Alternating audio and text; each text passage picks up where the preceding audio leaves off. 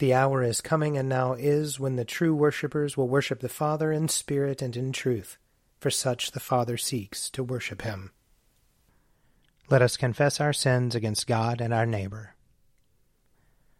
Most merciful God, we, we confess that we have sinned against you in thought, word, and deed, by what we have done and by what we have left undone. We have not loved you with our whole heart. We have not loved our neighbors as ourselves. We are truly sorry, and we humbly repent. For the sake of your Son, Jesus Christ, have mercy on us and forgive us, that we may delight in your will and walk in your ways, to the glory of your name. Amen. Almighty God, have mercy on us. Forgive us all our sins through our Lord Jesus Christ.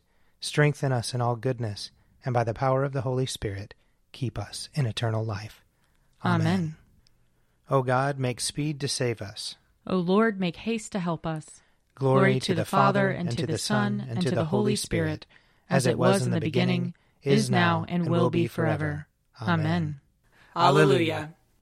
O gracious light, pure brightness of the ever living Father in heaven, O Jesus Christ, holy and blessed, now as we come to the setting of the sun, and our eyes behold the vesper light, we sing your praises, O God, Father, Son, and Holy Spirit. You are worthy at all times to be praised by happy voices, O Son of God, O Giver of life, and to be glorified through all the worlds. Psalm 91 He who dwells in the shelter of the Most High abides under the shadow of the Almighty. He shall say to the Lord, You are my refuge and my stronghold, my God in whom I put my trust. He shall deliver you from the snare of the hunter and from the deadly pestilence. He shall cover you with his pinions, and you shall find refuge under his wings. His faithfulness shall be a shield and buckler. You shall not be afraid of any terror by night, nor of the arrow that flies by day, of the plague that stalks in the darkness, nor of the sickness that lays waste at midday. A thousand shall fall at your side, and ten thousand at your right hand but it shall not come near you. Your eyes have only to behold, to see the reward of the wicked, because you have made the Lord your refuge, and the Most High your habitation. There shall no evil happen to you, neither shall any plague come near your dwelling. For he shall give his angels charge over you, to keep you in all your ways. They shall bear you in their hands lest you dash your foot against a stone. You shall tread upon the lion and the adder. You shall trample the young lion and the serpent under your feet. Because he is bound to me in love, therefore will I deliver him. I will protect him, because he knows my name. He shall call upon me, and I will answer him. I am with him in trouble. I will rescue him and bring him to honor. With long life will I satisfy him and show him my salvation. Psalm 92 It is a good thing to give thanks to the Lord, and to sing praises to your name, O Most High, to tell of your loving kindness early in the morning, and of your faithfulness in the night season, on the psaltery and on the lyre, and to the melody of the harp. For you have made me glad by your acts, O Lord and I shout for joy because of the works of your hands. Lord, how great are your works! Your thoughts are very deep. The dullard does not know, nor does the fool understand, that though the wicked grow like weeds, and all the workers of iniquity flourish, they flourish only to be destroyed forever. But you, O Lord, are exalted for evermore. For lo, your enemies, O Lord, Lo, your enemies shall perish, and all the workers of iniquity shall be scattered. But my horn you have exalted like the horns of wild bulls. I am anointed with fresh oil. My eyes also gloat over my enemies, and my ears rejoice to hear the doom of the wicked who rise up against me. The righteous shall flourish like a palm tree, and shall spread abroad like a cedar of Lebanon. Those who are planted in the house of the Lord shall flourish in the courts of our God. They shall still bear fruit in old age. They shall be green and succulent, that they may show how upright the Lord is, my rock, in whom there is no fault. Glory to the Father, and to the Son, and to the Holy Spirit, as it was in the beginning, is now, and will be forever. Amen. A reading from 2 Samuel chapter 12. And the Lord sent Nathan to David. He came to him and said to him, There were two men in a certain city, the one rich and the other poor. The rich man had very many flocks and herds, but the poor man had nothing but one little ewe lamb which he had bought. He brought it up, and it grew up with him and with his children. It used to eat of his meagre fare, and drink from his cup, and lie in his bosom, and it was like a daughter to him. Now there came a traveller to the rich man, and he was loath to take one of his own flock or herd to prepare for the wayfarer who had come to him.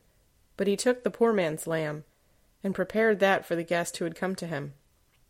Then David's anger was greatly kindled against the man. He said to Nathan, As the Lord lives, the man who has done this deserves to die. He shall restore the lamb fourfold because he did this thing, and because he had no pity. Nathan said to David, You are the man. Thus says the Lord, the God of Israel I anointed you king over Israel, and I rescued you from the hand of Saul. I gave you your master's house and your master's wives into your bosom, and gave you the house of Israel and of Judah. And if that had been too little, I would have added as much more. Why have you despised the word of the Lord to do what is evil in his sight? You have struck down Uriah the Hittite with the sword, and have taken his wife to be your wife, and have killed him with the sword of the Ammonites. Now therefore the sword shall never depart from your house, for you have despised me, and have taken the wife of Uriah the Hittite to be your wife. Thus says the Lord I will raise up trouble against you from within your own house, and I will take your wives before your eyes and give them to your neighbor, and he shall lie with your wives in the sight of this very sun. For you did it secretly, but I will do this thing before all Israel and before the sun. David said to Nathan, I have sinned against the Lord. Nathan said to David, Now the Lord has put away your sin, you shall not die. Nevertheless, because by this deed you have utterly scorned the Lord, the child that is born to you shall die. Here ends the reading. Glory to you, Lord God of our fathers. You are worthy of praise. Glory to you. Glory to you for the radiance of your holy name. We will praise you and highly exalt you forever. Glory to you in the splendor of your temple. On the throne of your majesty, glory to you. Glory to you, seated between the cherubim. We will praise you and highly exalt you forever. Glory to you, beholding the depths. and the high vault of heaven, glory to you. Glory to you, Father, Son, and Holy Spirit. We will praise you and highly exalt you forever. A reading from the Acts of the Apostles. After these things had been accomplished, Paul resolved in the Spirit to go through Macedonia and Achaia, and then to go on to Jerusalem. He said, After I have gone there, I must also see Rome. So he sent two of his helpers, Timothy and Erastus, to Macedonia while he himself stayed for some time longer in Asia. About that time, no little disturbance broke out concerning the way. A man named Demetrius, a silversmith who made silver shrines of Artemis, brought no little business to the artisans. These he gathered together with the workers of the same trade and said, Men, you know that we get our wealth from this business. You also see and hear that not only in Ephesus, but also in the whole of Asia, this Paul has persuaded and drawn away a considerable number of people by saying that gods made with hands are not gods. And there is danger not only that this trade of ours may come into disrepute, but also that the temple of the great goddess Artemis will be scorned, and that she will be deprived of her majesty that brought all Asia and the world to worship her. When they heard this, they were enraged and shouted, Great is Artemis of the Ephesians! The city was filled with the confusion, and people rushed together to the theater, dragging with them Gaius and Aristarchus, Macedonians who were Paul's travel companions. Paul wished to go into the crowd, but the disciples would not let him. Even some officials of the province of Asia, who were friendly to him, sent him a message urging him not to venture into the theater. Meanwhile, some were shouting one thing, some another, for the assembly was in confusion, and most of them did not know why they had come together. Some of the crowd gave instructions to Alexander, whom the Jews had pushed forward. And Alexander motioned for silence and tried to make a defense before the people. But when they recognized that he was a Jew, for about two hours all of them shouted in unison, Great is Artemis of the Ephesians! But when the town clerk had quieted the crowd, he said, Citizens of Ephesus, who is there that does not know that the city of the Ephesians is the temple keeper of the great Artemis and of the statue that fell from heaven? Since these things cannot be denied, you ought to be quiet and do nothing rash. You have brought these men here who are neither temple robbers nor blasphemers of our goddess. If therefore Demetrius and the artisans with him have a complaint against anyone, the courts are open, and there are proconsuls. Let them bring charges there against one another. If there is anything further you want to know, it must be settled in the regular assembly. For we are in danger of being charged with rioting today, since there is no cause that can, we can give to justify this commotion.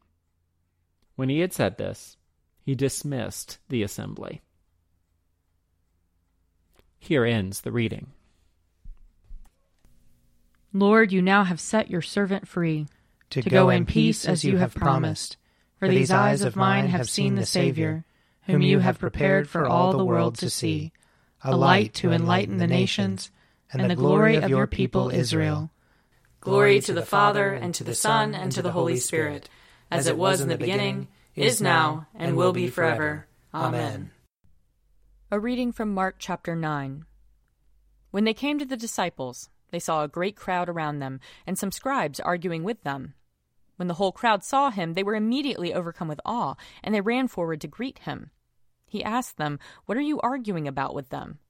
Someone from the crowd answered him, Teacher, I brought you my son. He is a spirit that makes him unable to speak, and whenever it seizes him, it dashes him down, and he foams and grinds his teeth and becomes rigid.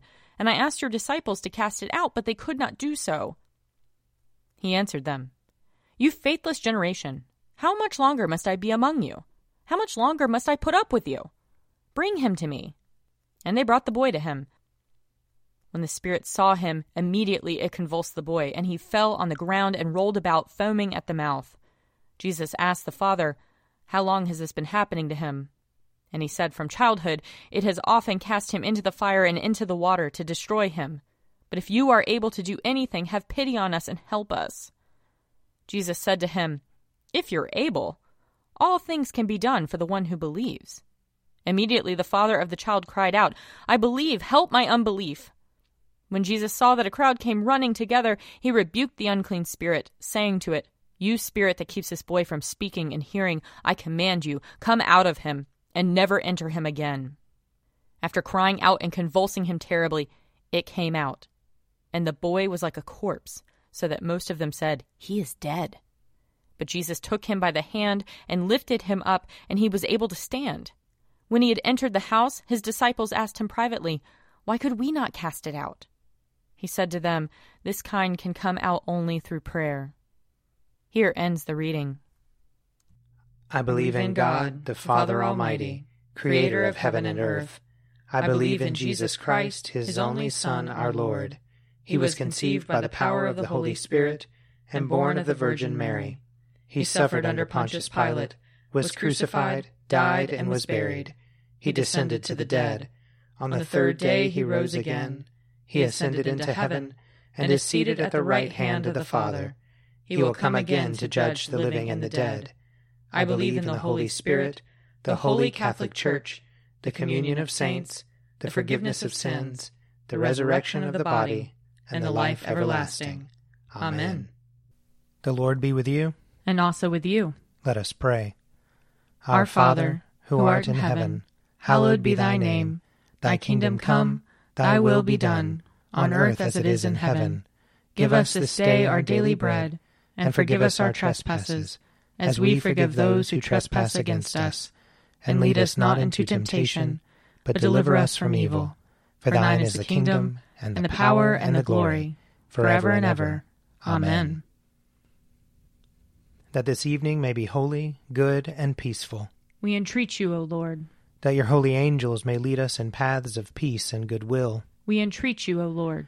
That we may be pardoned and forgiven for our sins and offenses. We entreat you, O Lord. That there may be peace to your church and to the whole world. We entreat you, O Lord. That we may depart this life in your faith and fear, and not be condemned before the great judgment seat of Christ. We entreat you, O Lord. That we may be bound together by your Holy Spirit in the communion of all your saints, entrusting one another and all our life to Christ. We entreat you, O Lord. Let your continual mercy, O Lord, cleanse and defend your church, and because it cannot continue in safety without your help, protect and govern it always by your goodness. Through Jesus Christ our Lord, who lives and reigns with you in the Holy Spirit, one God, for ever and ever. Amen. Lord Jesus Christ, by your death you took away the sting of death. Grant to us, your servants, so to follow in faith where you have led the way, that we may at length fall asleep peacefully in you and wake up in your likeness, for your tender mercy's sake. Amen. O God, you manifest in your servants the signs of your presence. Send forth upon us the Spirit of love, that in companionship with one another your abounding grace may increase among us, through Jesus Christ our Lord. Amen. I invite your prayers of intercession or thanksgiving.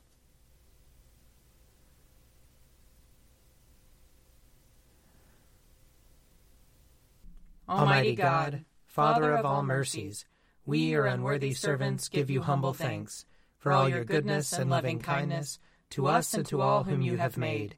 We bless you for our creation, preservation, and all the blessings of this life, but above all for your immeasurable love in the redemption of the world by our Lord Jesus Christ, for the means of grace and for the hope of glory.